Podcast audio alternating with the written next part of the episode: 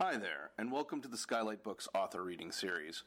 If you'd like to learn more about us and our many upcoming author events, please visit skylightbooks.com, where you can browse our inventory, buy books, and join our Friends with Benefits Club. You can also follow us on Twitter, Tumblr, and Facebook. To speak to a real live bookseller like me, please call 323 660 1175. Thanks for your support and enjoy. In Leaving the Gay Place, Daugherty chronicles the life of Billy Lee Brammer, once one of the most engaging novelists in America. Tells the sweeping story of American pop culture and politics through the life and work of a writer who tragically exemplifies the highs and lows of the country at mid century. Daugherty's, uh, Daugherty's writing is perceptive and quietly surprising, often slyly, subs- uh, slyly subversive. His work as a biographer is thorough and tempered without compromising the narrative. In Hiding Man, his biography of Donald Barthelme, Daugherty deftly illuminates one of America's most playful, challenging, and influential writers. Joyce Carol Oates wrote of Daugherty's Joan Didion biography It is rare to find a biographer so temperamentally, intellectually, and even stylistically matched with his subject. Tracy Daugherty has written biographies of Joan Didion, Joseph Heller, and Donald Barthelme, as well as four novels, six short story collections, a book of personal essays, and a collection of essays on literature and writing. His stories and essays have appeared in The New Yorker, Vanity Fair, the Paris Review Online, McSweeney's, the Georgia Review, and many other journals. At Oregon State University, Daugherty helped found the Master of Fine Arts program in creative writing, uh, of which I am a graduate. Uh, uh, and is now Distinguished Professor of English and Creative Writing Emeritus. We're incredibly fortunate to have him with us this evening. Please join me in giving him a warm welcome.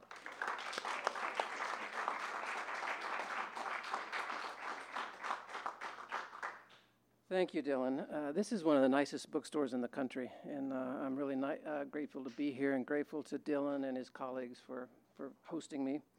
And uh, grateful to all of you for showing up on a Friday night. I see a lot of familiar faces. This feels a little bit like a private party with family and friends, so maybe we can just relax and have fun tonight. That would be good. Um, recently, I've been to a lot of bookstore presentations, and it, it seems to me that a lot of writers are being asked by their publishers to give very slick book pitches the way they would at a, a sales meeting with publishers, something like, um, you know, five reasons why my book is the most important thing since the invention of print and why you can't live without it and that sort of thing. And uh, I have to tell you, I'm no good at the slick book pitch, so I won't be doing that. Um, I, I much prefer storytelling uh, I've never gotten over the wonderful feeling of being a child and having someone read to me. So, if it's okay with you, I'm going to read a little bit to you tonight. Um, I've chosen four brief passages from Leaving the Gay Place, which I hope will show you why I felt that Billy Lee Brammer, who I assume most of you have never heard of, was worthy of a book and worthy of people's attention. Um, and I'll start with the preface to the book, which will give you, I think, the basic introductory material you need to know about Brammer before I go on. Uh, and I should also warn you before I get started that uh, since politics and politicians are part of what I'm writing about here, there's some pretty coarse language in some of these passages. I hate to break it to you, but um, behind the scenes, some of our politicians can be pretty salty mouthed. So if you are queasy about such language, I apologize to you in advance. Uh, just remember, these are not my words, they are the words of the great leaders of our nation. So, um, so we'll let the story take over, and we'll begin by traveling back to Dallas, Texas in November 1963, 55 years ago, which is very hard to believe now. For two days, Dallas police officers had failed to keep the hallways clear or to provide a proper context for the interrogation of Lee Harvey Oswald. Despite the desperate gravity of the situation, police security of the building was obviously extremely lax, recalled the FBI agent James B. Hosty, one of the interrogators. During a 10 hour stretch from the afternoon of Friday, November 22nd, until early the following morning, Captain Will Fritz to, hoped to question Oswald without Hosty or anyone else present in his small office on the third floor of the municipal building. One on one with the prisoner, he might develop a conversational rhythm that would put the man at ease. But the clamor of reporters outside the office door thwarted any attempt at fruitful dialogue. As the Warren Commission later concluded, the tumultuous atmosphere throughout the third floor made it difficult for the interrogators to gain Oswald's confidence and to encourage him to be truthful. As Dallas Police Chief Jesse Curry has recognized in his testimony, we were violating every principle of interrogation. When Hosty arrived at the municipal building less than two hours after Oswald had been transported to the headquarters of the Dallas Police Department, Dozens of camera crews, television newsmen, and print reporters thronged the hall, jostling and shouting. Flashbulbs popped, microphones screeched. The Dallas District Attorney Henry M. Wade estimated that early in the evening of November 22nd, as many as 300 reporters jammed the building's third floor. The conditions were not unlike Grand Central Station at rush hour, maybe like Yankee Stadium during the World Series, Hosty said. He could not catch the elevator to the third floor because an ABC News crew had parked its heavy camera in it. He took the stairs instead. Recording cables ran crazily down the stairwell and out the building's windows, wrapping the structure in an enormous black web. Initially, no steps were taken to exclude unauthorized persons from the third floor corridor, said the Warren Commission report.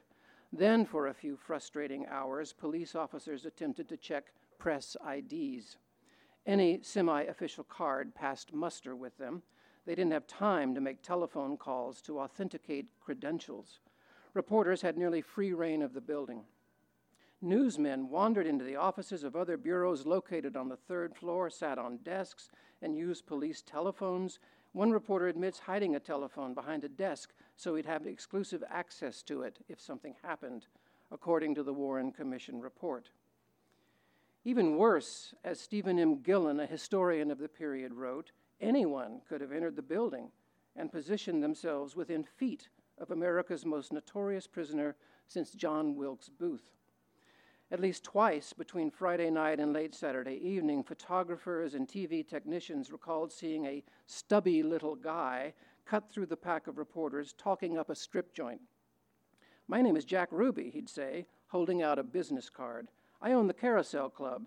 This card will entitle you to be my guest. At no point did anyone attempt to stop him or ask him for credentials, wrote Gillon.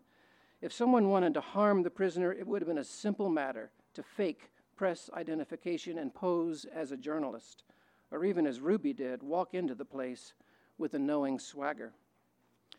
The danger of an attack on Oswald was compounded by the Dallas Police Department's policy of cooperating openly with the press. Under no circumstances would Chief Curry consider restricting media access, especially given this case's high profile and suspicions already rampant in the halls that the cops would naturally want to rough up this kid who had apparently killed the nation's president. The only way to prove that no one was mistreating the prisoner was to let reporters see him often. Three times, within the first seven hours of Oswald's capture, officers paraded him through the chattering mob. On one of these excursions, just before 8 o'clock on Friday evening, he shouted he was a patsy. Security measures threatened to unravel altogether early Sunday morning. Chief Curry announced that Oswald would be transferred to the custody of the Dallas County Sheriff. What time? reporters wanted to know.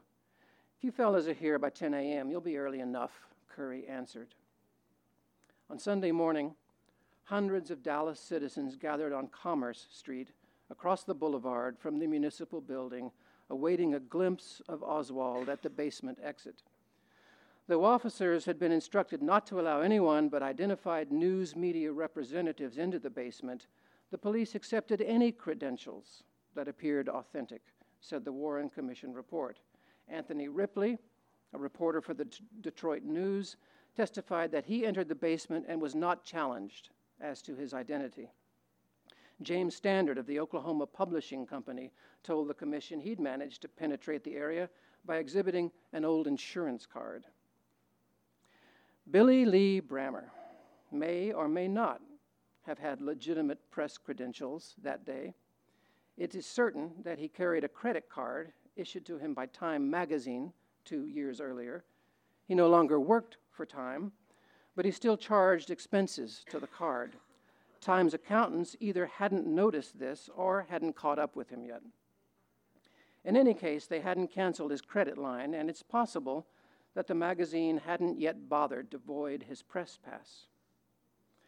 But then, in spite of this being a clear turning point in his life, with publishers lining up to call him after the Dallas murders, it is also possible that Billy Lee Brammer wasn't in the municipal building on Sunday, November 24th, 1963. Rather than deflating his mystique, this uncertainty seems to have enhanced it through the years. He used to tell people he was in the same building when Oswald was shot, his daughter Sidney said. The historian Steven L. Davis declared Brammer was at Dallas City Jail where he witnessed Jack Ruby shooting Lee Harvey Oswald. Oh, yeah. I remember him talking about Ruby, said Al Reinert, a friend and former colleague. Just knowing Billy Lee, he'd try to get there. Dallas was ground zero that day, and he was still a functional guy then. But another friend, Hugh Lowe, said, It surprised the hell out of me to find out he was part of the working press then. I don't remember hearing anything about Billy Lee doing any serious journalism during that period. Dorothy Brown, Brammer's second ex wife, does not believe he could have been in the basement. Yet his first ex, Nadine Eckhardt, insisted he was a trickster who could well have slipped unnoticed into the chaos that day. It would be just like him. The story's drama, as well as its uncertain provenance, is familiar to anyone who has heard, even in passing, of Billy Lee Brammer. If you know of him at all, you know the Billy Lee myth. If you don't know of him, it is not adding to his myth to say you may have an incomplete understanding of the dynamics of American culture in the late 20th century. Billy Lee Brammer embodied those dynamics and was a catalyst for their dissemination. The Billy Lee myth begins with a fact. He was once one of the most engaging young novelists in the country, greeted by some critics as the second coming of F. Scott Fitzgerald. Brammer's is a new and major talent, big in scope, big in its promise of even better things to come, wrote A.C. Spectorsky, a former staffer at The New Yorker. His work has impressive sweep, it makes many of today's novels seem small, contrived, even mean. Brammer earned the $2,400 Houghton Mifflin Fellowship a year after Philip Roth won it for Goodbye Columbus. And in 1961, he published a novel, The Gay Place, that David Halberstam, Willie Morris, and Gore Vidal, among others, considered a far more impressive achievement than Roth's debut. The Gay Place was the best novel about American politics in our time, wrote Morris and Halberstam called it a classic, a stunning, original, intensely human novel inspired by Lyndon Johnson. It will be read a hundred years from now. Johnson, for whom Brammer had worked when Johnson led the U.S. Senate, was the one reader the book should not have had, according to the myth. For he was said to be so upset by the comic portrait Brammer had framed of him that he froze Brammer out of the White House and killed the biography Brammer had planned to write about him, destroying his confidence, snuffing his brilliant talent. That's phase one of the Billy Lee myth. Phase two claims, again with some roots, in fact, that psychedelia wouldn't have exploded in the American 1960s without Brammer's influence. This part of the story says the San Francisco hippie scene evolved out of a group of Texans transplanted from Austin, among them Brammer's pals Chet Helms and Janis Joplin. Since Brammer, fresh from consorting with Ken Kesey, was single handedly responsible for turning Austin, Texas on to LSD, the Summer of Love wouldn't have occurred without him. In sifting facts from the myth, it's instructive to return to the basement of the Dallas Municipal Building at just after 11:21 a.m. on Sunday, November 24th, 1963. Whether or not Billy Lee Brammer actually stood on the spot as NBC News reporter Tom Pettit shouted at the cameras, He's been shot, in a broadcast carried live across the nation. Lee Oswald has been shot. Pandemonium has broken out. And American history took a murky turn from which it's never completely recovered. Brammer stood at the center of these events. He had known John F. Kennedy. They shared a mistress. He knew the man who'd just been sworn in as the new president. For years, he'd endured, endured Lyndon Johnson's rages and he'd enjoyed the man's difficult friendship. He knew Jack Ruby. In the days leading up to the Kennedy and Oswald assassinations, Brammer had stayed in the Dallas apartment of a friend who was dating a mobbed up stripper from Ruby's club. On Friday afternoon, when Oswald fled the Texas School Book Depository after allegedly shooting Kennedy, he briefly returned to the house where he boarded, less than three miles from Brammer's parents' house in Oak Cliff, an area of Dallas that Brammer knew had always been a way station for the disaffected and the lonely. He'd known dozens of Lee Oswalds growing up in that damn jicky place. Jicky is what they'd called it, meaning crazy, sad. And he could have told the interrogators a thing or two when Oswald wasn't talking. Billy Lee was always ahead of the game. He was cueing the rest of us what to expect, said Gary Cartwright, Brammer's friend and colleague at Texas Monthly Magazine.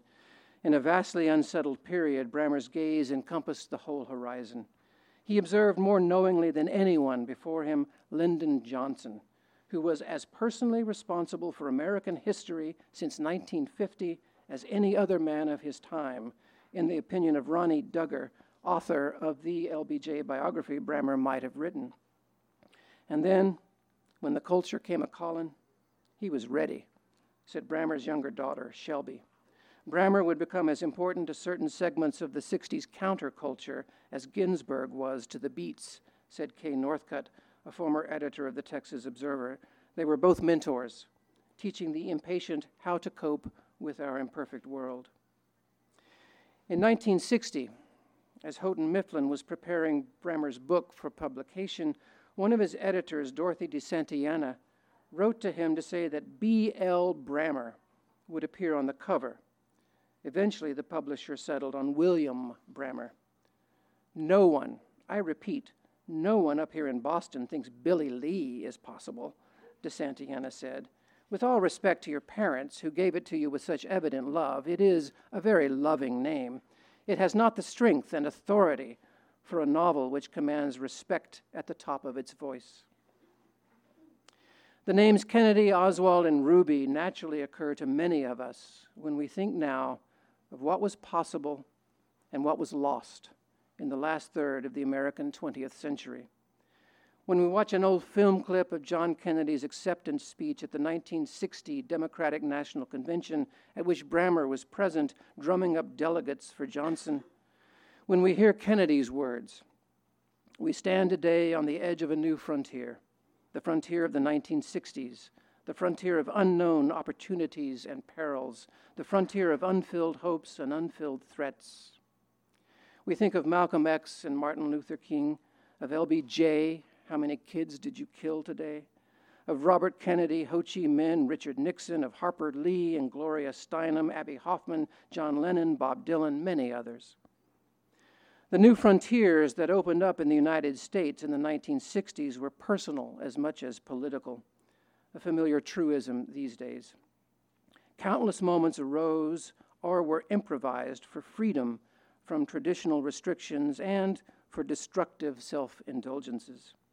From our vantage point, the real story of these new frontiers may be told most vividly now by studying the movements and companions of a hard to locate man with the improbable name Billy Lee.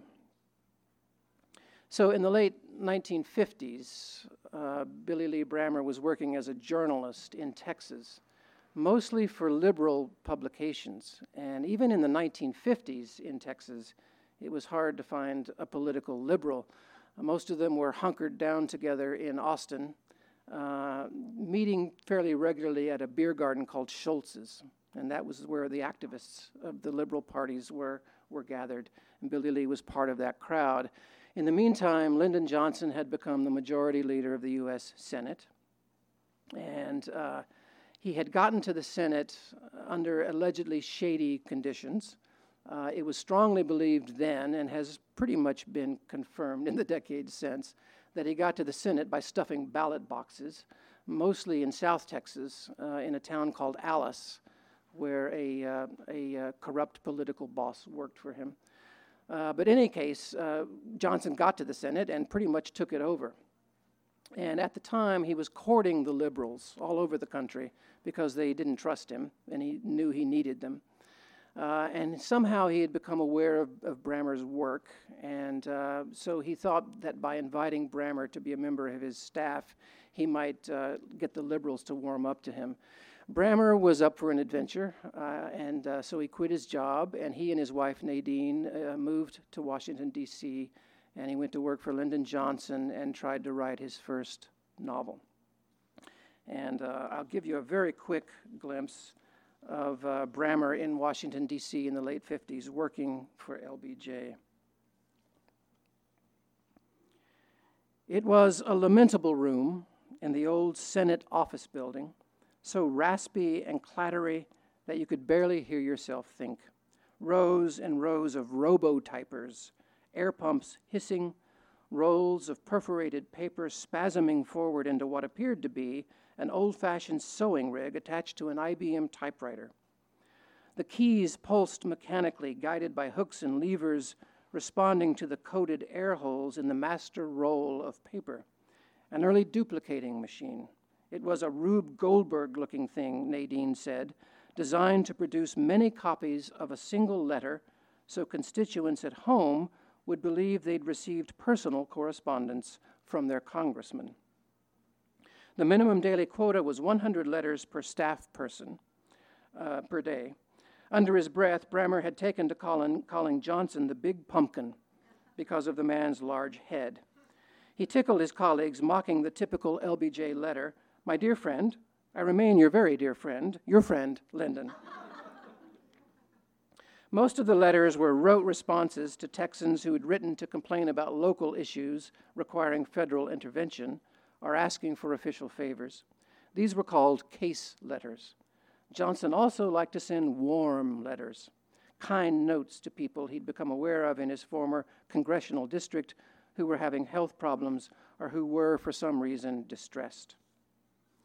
Initially, Brammer's duties included writing a weekly newsletter for dissemination to the daily papers in Texas.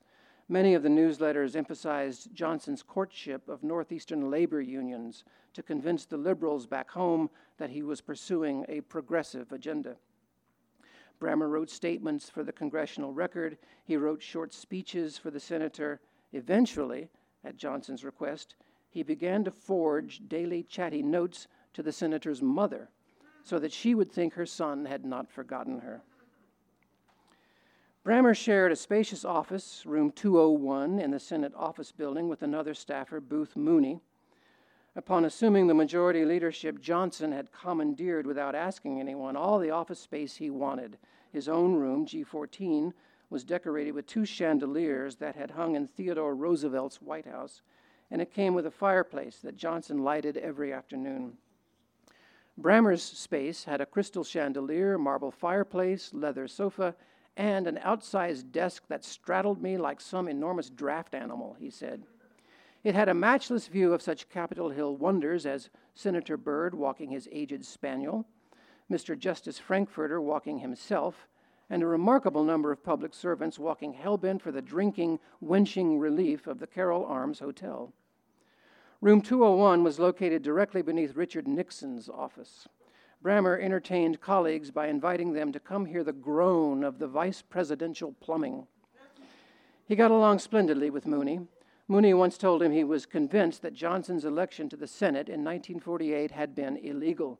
He said he and his wife had vacationed in Mexico a year after the controversy with the ballot boxes in Alice, Texas. He claimed to have met the man who'd burned the fake ballots.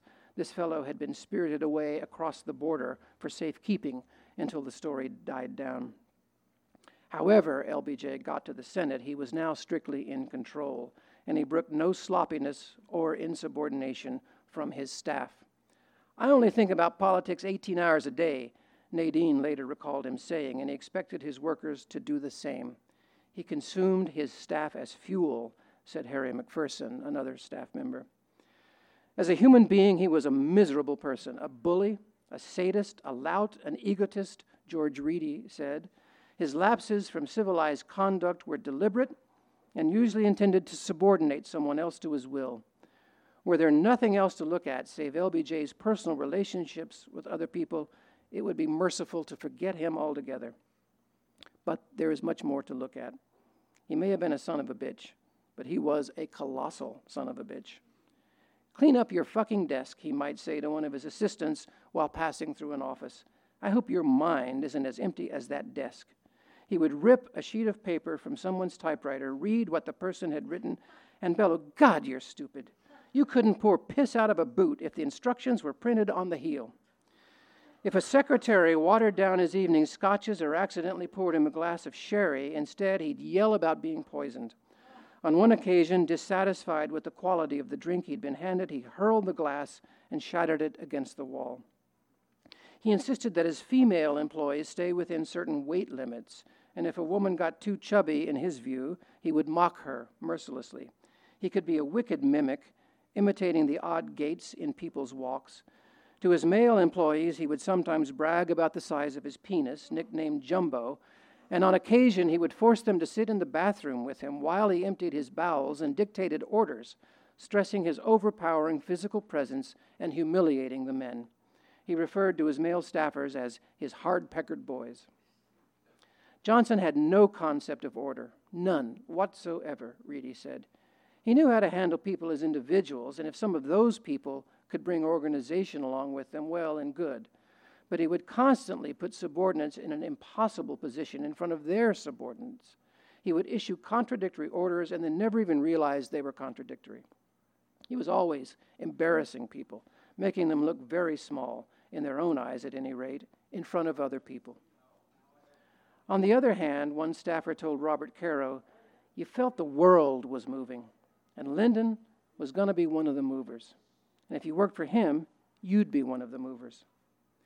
William Morris, who would later become the editor of Harper's Magazine and who was a friend of Brammer's, William Morris, traveling to London, stopped in Washington to visit Brammer and found him enthralled by Johnson, by his complexity and his promise, though in those early days Brammer rarely encountered his boss.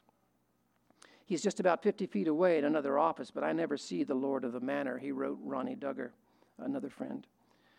Instead, Brammer would sit slumped late at night in the robotyper room's sterile glare. Empty Coke bottles, piles of mistyped pages, ashes, and pallor, Harry McPherson described it. He recalled the end of one long day. Bill Brammer's eyes, as he waited for a machine to finish so that he might begin the cycle once more, were large and red. Do you love it, Brammer? I shouted. I love it, I love it, he replied. After a while, we switched off the current and went out for a beer. Washington is hideous, Brammer wrote Dugger in early January 1956 before Nadine and his daughters arrived in the city. He was surviving on Butterfingers, warm jello, and amphetamines. The days were cold and misty, gray but for smudges of neon here and there, a bad impressionist painting. A smell of ashes, bus exhaust lingered over everyone. The tires of hustling taxis hissed on wet pavement. D.C. was swiftly efficient, cruelly unforgiving. We had been young and liberal in Texas, where to be liberal was to be righteously happy under siege, McPherson said. We'd entered the North now, where one needed to be astute as well as compassionate. Power was a flat, pervasive odor, as unmistakable as cordite, he said. Bill was working hard, 10 to 12 hours a day, but had few friends in Washington and not much free time to have a social life, said Glenn Wilson, a fellow staffer whose wife Marie would sometimes cook for Brammer in their suburban Alexandria home. She worried about how thin he was and how little sleep he got. He developed this peculiar pattern, Wilson said. When the regular workday was done at 7 or 8 p.m., he'd grab a quick sandwich and then go to his small apartment, take a two or three hour nap. He would then arise about midnight and, fortified with coffee and Dr. Pepper and diet pills, he'd write until dawn, He'd have another quick nap, get up, shower, and go to work. How he was able to keep up this grueling regime, even though he was still in his 20s, I don't know. Brammer told Dugger, I'm almost finished with the first draft of my book. I've written about 30,000 words more. He admitted to Dugger that the book lacked focus. He worried as well that he'd ingested so much Scott Fitzgerald. My prose took a turn toward a seedy parody of his style. To counter this tendency, he immersed himself in Saul Bellow, but the Jewish influence makes my Southwest characters talk like Yiddish immigrants.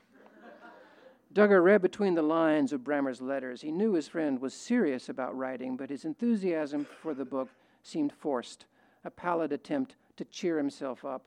Dugger wrote back, I'm desperately fearful you'll become some wispy, haunting feather on the night wind. In the early morning hours, rereading what he'd written before the clatter of the robotypers began again in earnest, he worried that his characters, based on the Scholz crowd back in Austin, lacked purpose and interest. Much as he hated Washington, he agreed with McPherson. It was one thing to sit about the tables of the Scholz Garden in Austin, drinking ice pearl in schooners and mock politicians.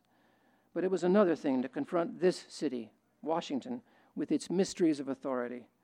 The complexities of power, the ambiguities of political conflicts could turn the fiercest convictions into doubt.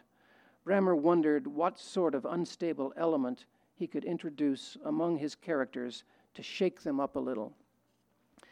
Well, the unstable uh, element he in, introduced into his novel was a character based on Lyndon Johnson. Uh, in The Gay Place, uh, the title of which comes from a phrase in a Scott Fitzgerald poem, Brammer included a, a character, a politician named Arthur Goddamn Fenstermacher.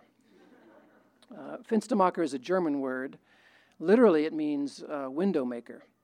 But among the German immigrants to the Texas Hill Country around Austin, uh, Fenstermacher was a slang word, and it meant something like magician or illusionist, which is how Brammer saw LBJ. So The Gay Place was published in 61, and um, Johnson immediately got pissed off about it and cooled to Brammer very quickly. Not that Johnson really read the book. I mean, like our current president, Johnson was not a reader, so uh, he didn't really, you know, know firsthand what was in it, but people told him. Uh, and so he cooled to Brammer. Uh, in the meantime, uh, based on the critical success of the book, Brammer quit his job with LBJ and went to work for Time magazine as a reporter. Um, and he campaigned for, for Kennedy and Johnson. And when Kennedy was elected with Johnson as his vice president, Brammer went, went back to, uh, to Washington to cover the Kennedy White House for time. And during this period, Brammer shared a mistress with JFK, a salacious little episode that I won't read to you tonight. Um, but uh, he, he was there for a while and, and observed the White House up close. So I'm going to conclude with a couple of brief sections that will give you a, a little taste of Brammer working as a Time reporter in Washington and then right after that returning to Texas. They all knew Ellen Rometsch, everyone who'd worked with LBJ's aide, Bobby Baker, through Johnson's office. Rometsch was a Liz Taylor look-alike from what was now East Germany, with an astonishing capacity for partying and entertaining men. Baker would often bring his girls, including Rometsch, to the Quorum Club, a hideaway on Capitol Hill where lobbyists and legislators unwound together after hours and where Baker frequently made legislative deals on behalf of LBJ and others, deals that often included private introductions to his girls. I must have had 50 friends who went with Rometsch, is how Baker once put it, and not one of them ever complained. She was a real joy to be with, as President Kennedy soon discovered. Brother Bobby understood that her East German ties risked exposing the president to charges of consorting with a communist spy, should word of his dalliance ever leak to Republicans. Bobby worked to get her out of Washington and to purchase her silence. Billy Lee knew her. He'd heard rumors about her nights with JFK. He said nothing to his friends. And as a journalist covering the White House now for Time magazine, he respected the journalistic ethos of the day. He did not expose John F. Kennedy's secrets. Working for Johnson, Brammer had learned how things worked in Washington. At first, his pieces on the Kennedy White House remained solidly focused on public matters. Quote, Beneath the sun-tanned surface, when U.S. citizens thought of their country, there was uneasiness and discontent. But Kennedy was too charismatic to be profiled for long in the traditional manner. The handsome young president cried for personal asides, even in a hard news context. Brammer's observational prowess, as well as his private knowledge, came in handy here. Time began to report such details as the president moved easily, showing no signs of his recent back injury, and he half smiled his recognition to White House regulars. Yet his face appeared puffy and lined by new wrinkles, and his hands seemed to tremble slightly as he shuffled the papers before him. Even in the midst of briefings, the president sometimes ceases to listen as he stares into space, apparently searching for the answer to some nagging problem. Hints of complexity, vulnerability, a life apart from the press room podium. Incrementally, in the pages of a mainstream news magazine, the president was taking on the shadings of a character in a novel. At one point, the Texas Observer gave Brammer space for a satire on the administration. It takes the form of a one act play, and it's the closest Brammer came to publicly revealing the White House's daily routine. As the play begins, the First Lady says, He's been in the pool since the crisis started. A newsman wants to know, What crisis is she talking about? You got me there, answers the president. Kennedy did, in fact, spend many hours a week in the White House swimming pool, accompanied by a woman or several women, sometimes joined by his brothers Bobby and Teddy. The water was heated to 90 degrees to soothe his back. Jackie was not allowed near the facility when her husband made use of it. When the president takes lunch in the pool with fiddle and faddle, nobody goes in there, said one JFK staffer. Setting the scene of his play, Brammer writes Visible in the pool is a young man, surpassingly beautiful, also unimpeachably naked. The unusual second adjective here, unimpeachably, suggests perhaps Brammer's bitter attitude toward Kennedy's unfair privilege. JFK's recklessness was so worrisome to so many members of the Secret Service and to members of the press corps, a sense of dread thickened the West Wing air. Additionally, Kennedy's amphetamine use had started to make him thinner. In Brammer's play, the president says, Sometimes I see me dead in the rain. The First Lady responds, Oh, darling, don't talk like that. The Vice President, based on Johnson, standing to one side, contemplating walking on the water, pipes up, What's so awful about talking like that? Go on, talk like that some more. In just a few words, Brammer had captured the true dynamic of Camelot. Johnson, well aware of Kennedy's sexual profligacy, sulked and seethed. You know what he does at night? Johnson told a staffer one day. He gets in a convertible and he drives to Georgetown to see one of his girlfriends. He said Kennedy was driving the Secret Service crazy. They're right behind him. On another occasion, Johnson told Brammer J. Edgar Hoover has Jack Kennedy by the balls. CBS President Frank Stanton recalled LBJ exclaiming he was waiting for someone to blow the whistle on Kennedy, but the press was completely in Kennedy's hands, and Johnson knew that. It's tempting to wonder if the history of American journalism might have altered slightly, if the code of official silence might have shattered earlier than it did in this country, if Johnson and Brammer were still working closely as a team. But Johnson had been conspicuously cool to his former aide since the appearance of the gay place. You're dealing with a very insecure, sensitive man with a huge ego.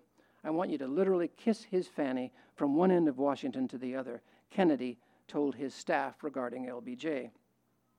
I can't afford to have my vice president, who knows every reporter in Washington, going around saying we're all screwed up. So we're going to keep him happy. Kennedy also decided to get his second in command out of the way as often as possible so Bobby wouldn't be tempted to joke about the man's gilded impotency. In turn, Johnson cursed that little shit ass, the president's brother. Kennedy arranged numerous foreign jaunts for LBJ, ceremonial visits centered on flying the flag. Johnson didn't want to make these trips, particularly to Vietnam, where Kennedy had just approved a nearly 300% increase in the number of American military advisors assisting the South Vietnamese Army, and an operation codenamed Ranch Hand, a plan to spray herbicide defoliants in the countryside to deny Viet Cong guerrillas food and cover. Johnson told Kennedy he didn't want to fly over there and get his head blown off. Kennedy laughed and said, It's all part of serving your country. Johnson took his spleen out on his staff. En route to Asia in May 1961, he ordered Horace Busby off the plane for some oversight the hapless aide had committed. But we're over the ocean, Busby said. I don't give a damn, Johnson exploded. Ladybird prevented the poor man from being ejected midair. Overseas, Johnson broke every cultural taboo, manhandling women and children in public, including a few fingerless lepers, telling confused crowds they could all be rich as Texans if they'd adopt the American way of life. Back in the States, he flew to Texas for a meeting with Dwight Eisenhower at the ranch. Brammer was among the reporters assigned to cover the event. Both men's destinies had altered radically, rising and falling in a very short time. Their personal worlds, as well as the world at large, were about to make even more unpredictable twists. On the flight back to Washington from the LBJ ranch, Johnson, melancholy, miserable in his secondary role as vice president, mused to gathered reporters that he missed the massive staff he'd commanded when he served as majority leader in the Senate. Nobody respected him now. Nobody ever stuck with him. Billy abandoned me, he said suddenly, pointing at Brammer. Brammer had resigned from Johnson's staff shortly after writing his novel. I picked up your book the other day, but I couldn't read it, Johnson said. You had too many dirty words in it. Brammer didn't answer. When'd you write that book? when I was in Washington? When you were working for me at nights? You should have been answering my mail. This particular press conference had ended, the plane landed, the two men never spoke again. And then, very quickly, I'll conclude uh, with a scene shortly after this. Brammer has grown weary and cynical uh, about politics and decides to leave Washington and return to Texas, and uh, that's where his life takes uh, another big turn, and he really, quite literally, stops wearing Brooks Brothers suits at that point. He never wore another suit in his life, I think, after this point. Uh, went back to Austin, uh, joined what later came to be called the counterculture, befriended Janis Joplin and others, and you know his life takes another another detour, uh, which very much does define this period. Brammer remembered fearing now they'll really take it out of my hide, expecting me to repeat it when he read the first good reviews of the gay place. He was having trouble gaining traction beyond a certain point with a second novel. Most often in late 1962, early 1963, cynical about Washington politics, happy to return to Texas, Brammer told friends everything he wrote seemed too innocent to him now. The novel, a naive aesthetic form, he feared he couldn't create more literature because I know too much. Knowing too much was Janis Joplin's problem, too. In the oil refining Gulf Coast town of Port Arthur, where she grew up, bored, breathing the hellish air, Baptist churches bricked up street corners. But Joplin knew where all the brothels were and the gambling joints. When we were in high school, the city was on the one hand very straight laced, but on the other hand, the town was absolutely wide open. I mean, the hypocrisy just glared, said Terry Owens, one of Joplin's friends. A key to Janis's personality was that she could not abide hypocrisy, David Moriarty, another Joplin friend, said. Worst of all were the mixed racial attitudes love thy brothers and sisters, but don't let the black ones near your churches or schools. In this atmosphere, Joplin found release listening to race records on the same border blasting radio stations Brammer had tuned to as a kid 75,000 watts of Odetta, Willie Mae Thornton, and Leadbelly. How come she could listen to this stirring rock and roll at night, but not sit next to a black classmate in school the following day? She wanted to know. Joplin's peers trailed her down the narrow high school halls, shouting at her and mocking her mercilessly. In 1962, she made her way to Austin, and to Threadgill's. Brammer's friend, Jay Milner, said, We'd all go to Mr. Kenneth Threadgill's on weeknights. Mr. Threadgill was the son of a Nazarene minister. He loved nothing more than to bring people together. He could always be persuaded to sing along with his Jimmie Rodgers jukebox records, Milner said. He'd yodel, do a bit of Hank Williams, dance a little jig, then return to his bartending duties beneath the giant ceiling fan that merely stirred hot air. Four gas pumps sat out front of the bar from the building's former filling station days. A TV antenna connected to nothing inside, twisted atop the roof. Here, Threadgill hosted truck drivers and ranchers who'd come to town at night, treating them to country tunes and hootenannies. Threadgill was a serious follower of music. He became curious about the growing folk phenomenon among the non traditional students in town, the crowd that was getting more and more weird. Threadgill observed that despite obvious cultural and generational differences, the rural urban divide, the students, ranchers, and truckers all shared a sense of exile from the mainstream, and they all locked onto music as a, significant identifier. The songs each group listened to shared basic chordal rhythmic roots. Brammer had heard these similarities long ago on the radio, so had Joplin, when hillbilly bands played their versions of Deep Ellum blues. Slowly, Threadgill's little bar became a haven for folk purists, said the writer Jan Reid. And one night, a young regular named Julie Paul brought Janis Joplin to meet Mr. Threadgill. Paul had passed Joplin hitching on the roadside and told her about the bar's impromptu music nights. By the time Joplin had reached Austin, she was already neurotic with rejection, Reid said. A fallen Church of Christ girl, a homely, overweight victim of the cosmetic 50s.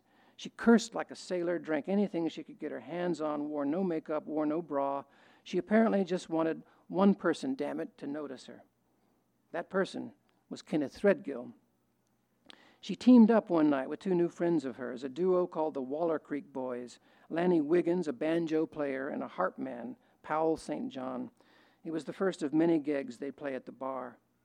Whenever the older crowd got restless, heckling Joplin during her screechy rendition of Silver Threads and Golden Needles, Mr. Threadgill shushed them. He let it be known he considered Joplin to be just like a daughter. She voiced the agonies of hell with the passion of a pilgrim who'd glimpsed heaven's gates, he said.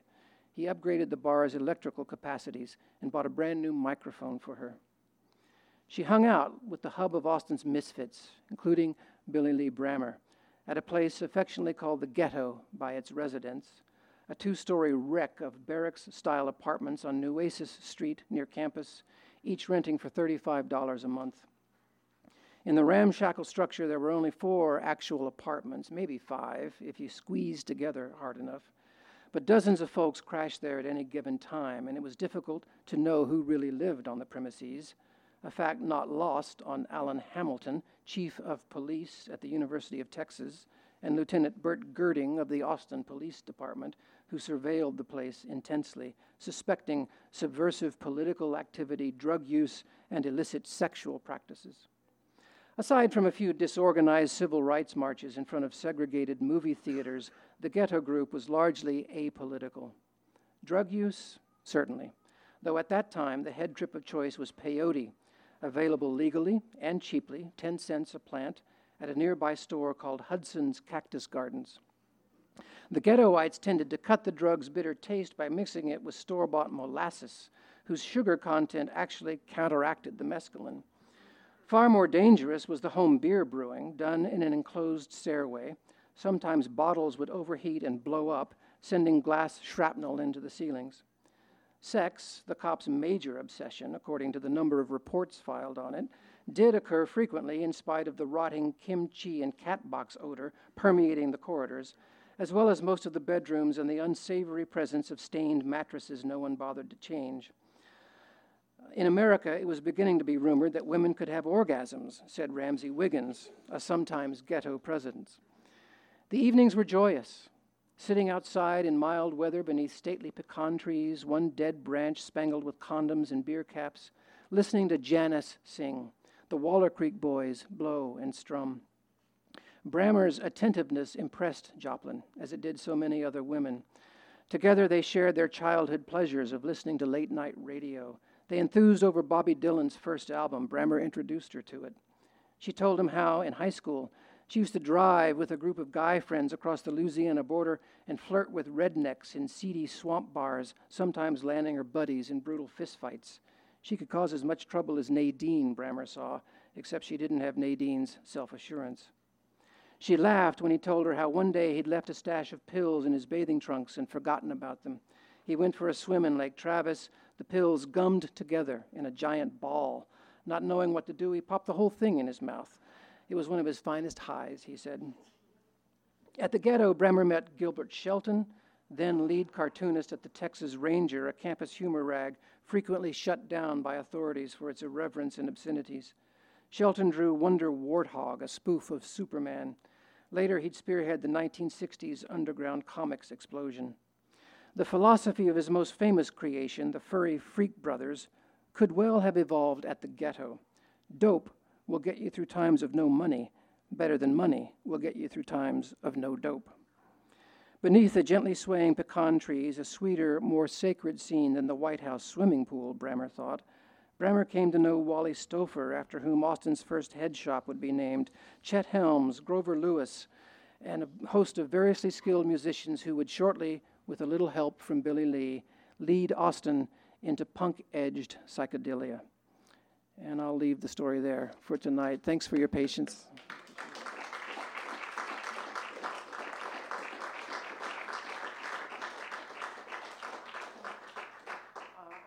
If you're interested, I'm happy to, to take some questions or, or chat with you about how some of that ancient history still resonates with us a little bit today.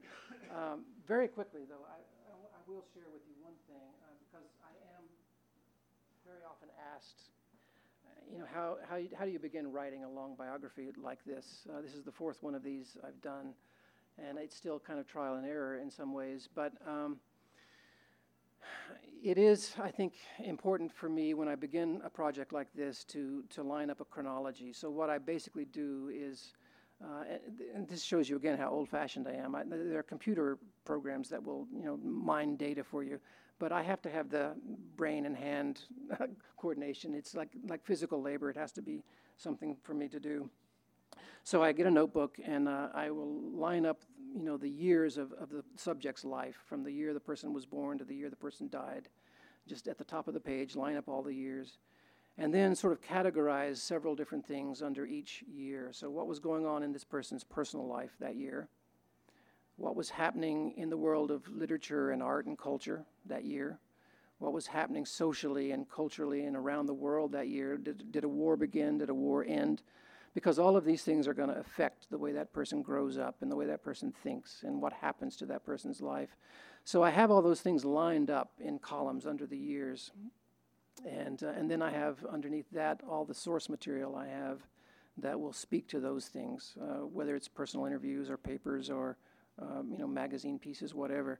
So I can have at one glance, that's the idea anyway, uh, you know, what's happening year by year in the person's life. And that essentially becomes the outline of the book. Uh, so you can see, I just want to show you this real quickly, um, because in the beginning with, the, with Billy Lee, it began clearly enough, and I hope you can see this. So I have the years up here at the top of the page. year by year. Then I have a color scheme, different color ink, which tells me the personal details are all in blue ink cultural, artistic details are all in green ink. The historical things are in blue, and then different colors for you know, various source materials. It looks kind of clean and organized there, right? but then with this project, at least, when I got a few years into it, uh, this is sort of what it became. but I, I kind of liked this because I thought, writing about Billy Lee, this kind of looks like a psychedelic hallucination, so it's appropriate. Uh, but anyway, this is this is uh, this becomes this eventually. Um, and it kind of looks like a magic trick, but it's just basically a hell of a lot of work. So, so that's it. That's how that's done. So uh, I saw a hand. Anybody have it? Yeah. Uh, yeah, did everybody hear the question? How did I get interested in Billy Lee? Um, uh, quickly, I, I, grew up in Texas, and um, I was lucky enough to know early on that I wanted to be a writer. I just loved to read, so it was it was clear to me very early that this was the path I was on. And if you are a, a budding young writer in Texas, you hear about Billy Lee Brammer. He's this mythic figure in Texas. You know, outside Texas, nobody knows about him, but he wrote the, this novel that everybody loved, and then he didn't fulfill his promise. You know, and so everybody was always talking about what might have been if Billy Lee had fulfilled his promise. He could have been our great James Joyce or our, you know, he could have been our next great, wonderful writer, but it never happened. So what, what would have happened? So as a teenager, I read The Gay Place. Um, my grandfather was a politician in Oklahoma, so I was interested in politics, and here was this great political novel. So it was, you know, he was an important figure to me. Um, but then a few years ago, I managed to meet his daughter, Sidney, who's had a fascinating life herself. Uh, and we, we met a few years ago, and I told her that I knew her dad's book and loved it, and we started chatting. And uh, she said, Well, you're a biographer, you should write his life story. And I said, No, no, no.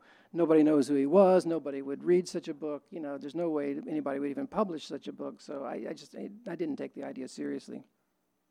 But Sidney uh, went to work on me and worked on me for years. Uh, she would send me books uh, that her dad had owned with his signature in them. You know, she would send me these little gifts, like, you know, here's a little present, and uh, then we would meet occasionally, and uh, she would tell me stories. And this is what really got me. She started telling me these stories, and I thought, this is too good to pass up. Uh, the stories are great. It's great material. Um, and I've never really been one to, to worry too much about uh, what's practical. Uh, you know, if you if you think too much about trying to create a career as a writer, you're, you're really in trouble because there's no way to have a career as a writer. It's, it's, too, it's too amorphous, you know. It, it depends too much on passion and inspiration, and you have to let those things be what they are. And no one can pre- predict what people are going to read. It's just, it's impossible to plan it out. So I've never worried too much about it.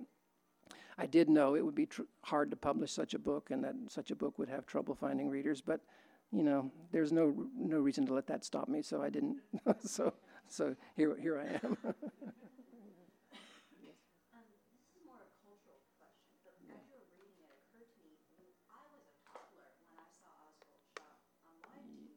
Yeah. And I remember turning to my parents, not quite understanding what was going on, but knowing by the reaction it was a bad thing. Yeah. And my parents had no clue how to handle this moment, none at all. Yep. And then I remember this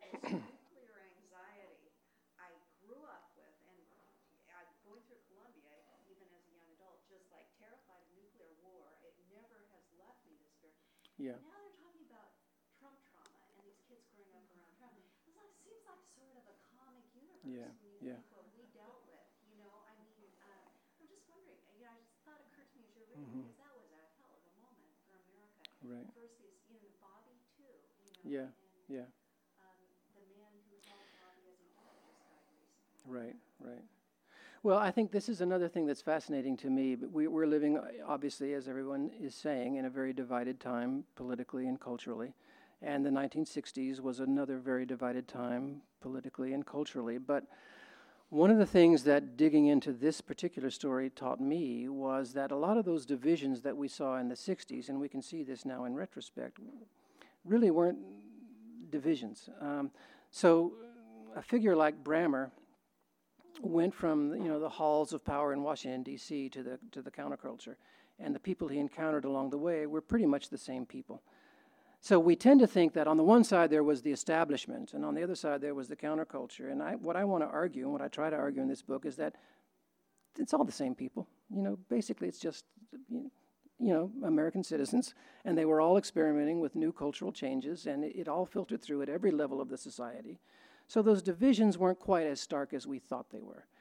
Which makes me wonder, I mean, I'm not saying that it's not true now, but it makes me wonder how stark are the divisions now? The media and other people are, you know, giving us a picture that we're horribly divided, we're on the verge of a civil war.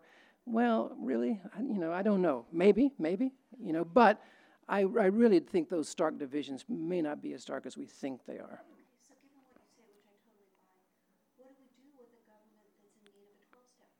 yes, well, uh, that's, that's a good question. What do we do? Well, we, we vote on Tuesday, right? Right? so, uh, yeah, yeah.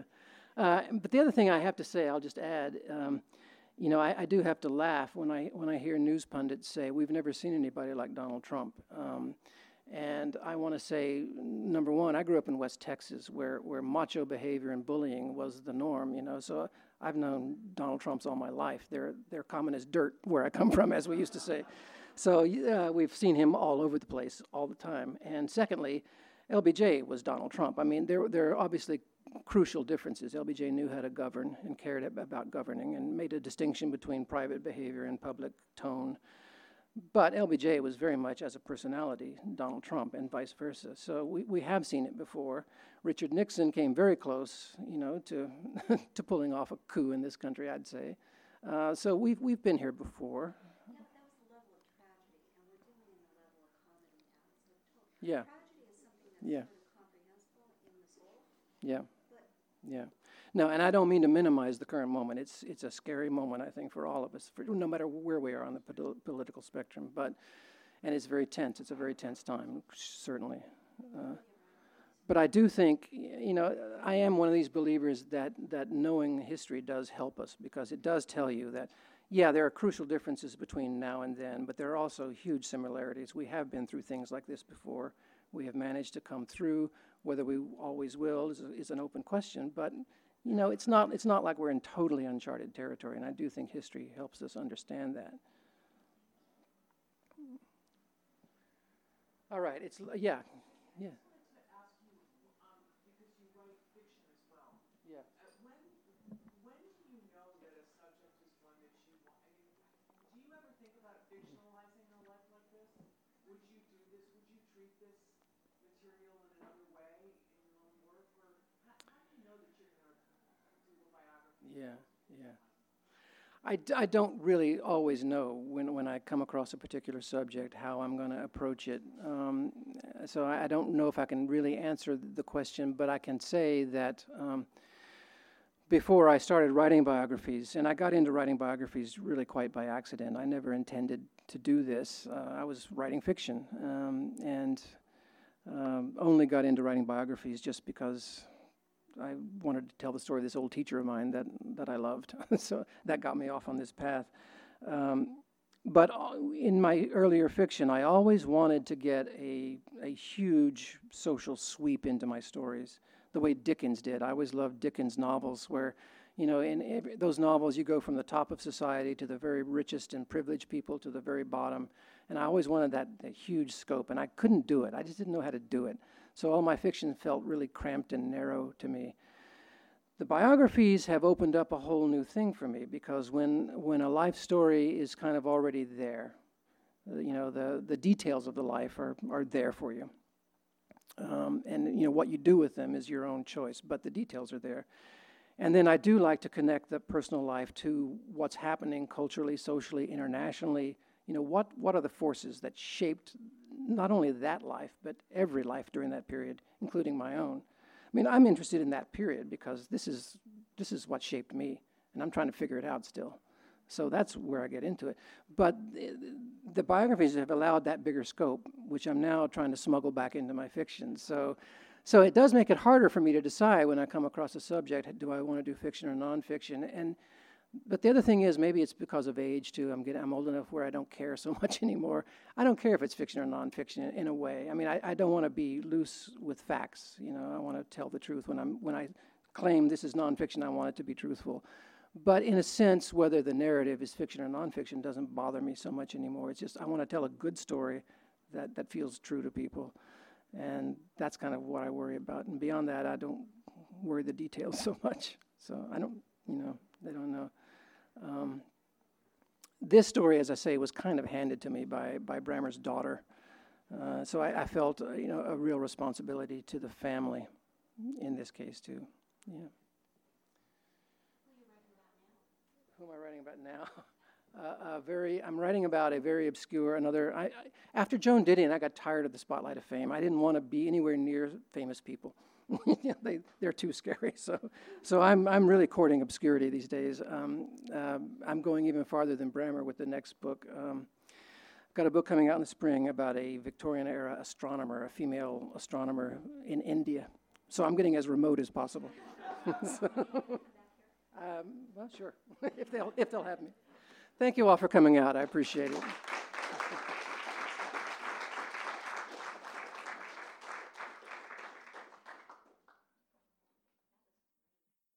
You've been listening to the Skylight Books author reading series. Don't forget, you can listen to this and all of our other great podcasts at skylightbooks.com. Thanks again for stopping by, and we hope to see you soon.